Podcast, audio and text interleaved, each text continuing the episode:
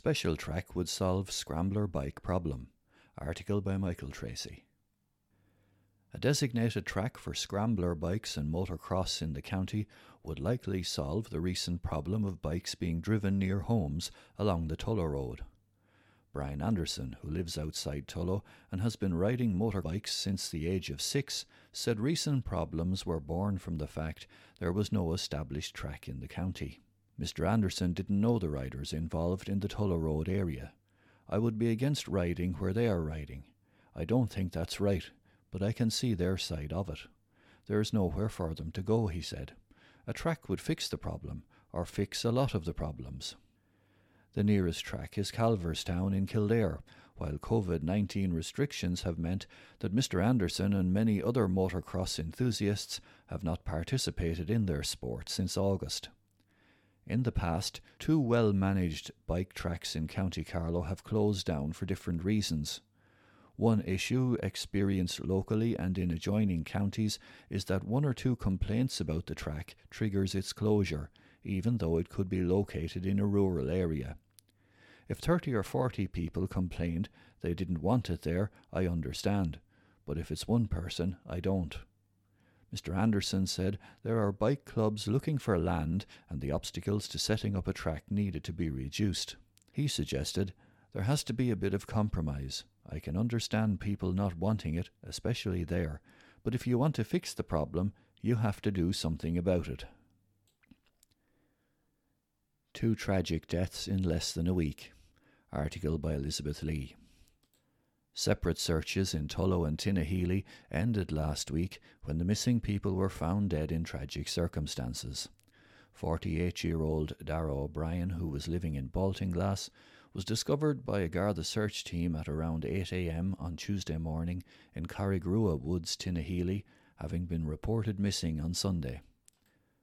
Dara's friends and colleagues had put out an appeal on Facebook, but sadly his life ended in tragic circumstances. He was originally from Rathfarnham and worked in Tullow with Hutton and Gate, a property maintenance company. The beloved son of Barry and Colette, Dara was the partner of Jacqueline and brother of Sinead and Kira. A private funeral took place in Ballinteer, Dublin, yesterday, Monday, and his family have asked for donations to be made to Pieta House in lieu of flowers. A second unrelated search was sparked when Mary Kavanagh left her house in Tinahely on Wednesday and was dropped by taxi at the Aldi supermarket in Tullow in the early evening. She was reported missing, and a search party led by local Gardaí and backed up by air support was launched. Sadly, her body was found on the following day. 64 year old Mary, daughter of the late Daniel and Nora, was a loving sister of 10 siblings. She was laid to rest on Sunday in St. Peter and Paul's Church, Crossbridge. If you have been affected by this report, contact Pieta House on 1 800 24 7 or text HELP to 51444. You can also contact the Samaritans on free phone 116 123 at any time. CCTV footage captures theft of power tools. Article by Elizabeth Lee. A spate of break ins targeting works vans in Bagnallstown and beyond led to some cyber detection work as CCTV footage of one of the break ins was shared on Facebook. Gardaí in Bagnallstown are investigating a series of thefts from vans last Wednesday. Two of the thefts occurred in Ashfield, while a third took place in Glown All of the incidents occurred between 10 pm and midnight when power tools were taken from all three vehicles. One of the injured parties had a security system on his house, so when the culprits brazenly broke into his van, which was parked outside his house, the whole incident was recorded very clearly. The film shows two men breaking into the back of the van and taking tools to their getaway car, which is believed to be a Volkswagen Passat estate. The reaction on Facebook was immediate, with people sharing the footage prompting another punter to share a very similar break in that occurred in New Ross. Another tradesman said that his van was burgled in County Waterford the night before, while there were also sightings of the gang in County Offaly.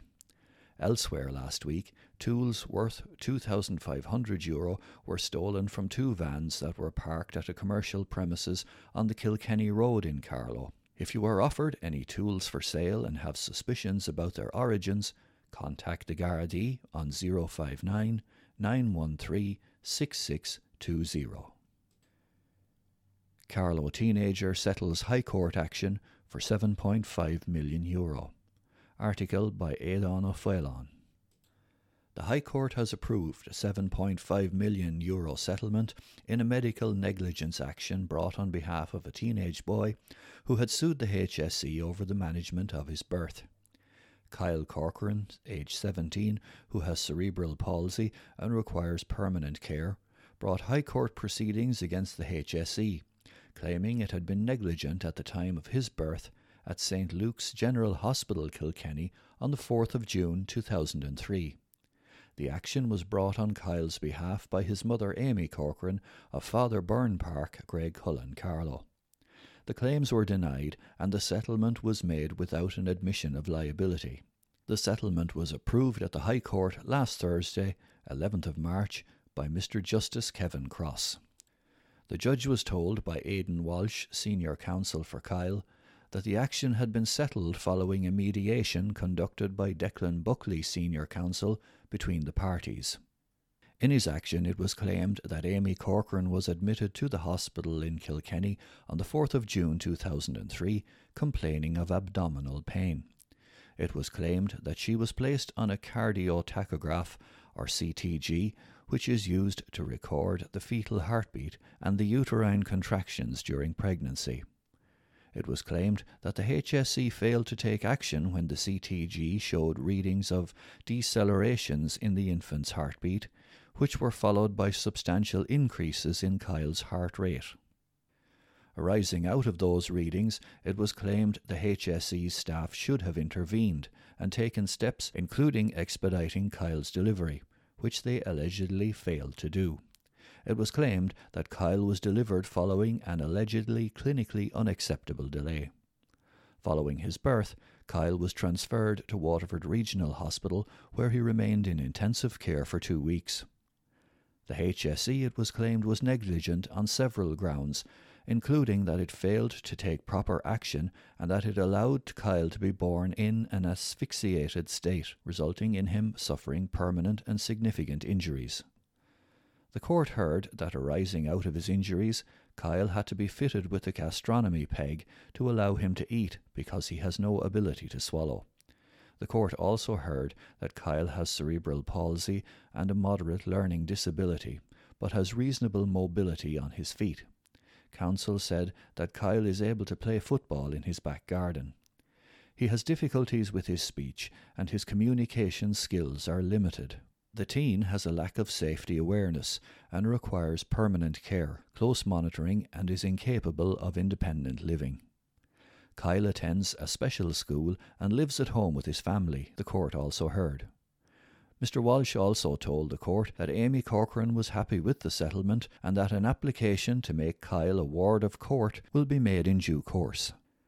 Counsel said the full value of the claim was approximately 9 million euro, However, following the mediation, that figure was reduced by just over 17% to a total of just over 7.586 million.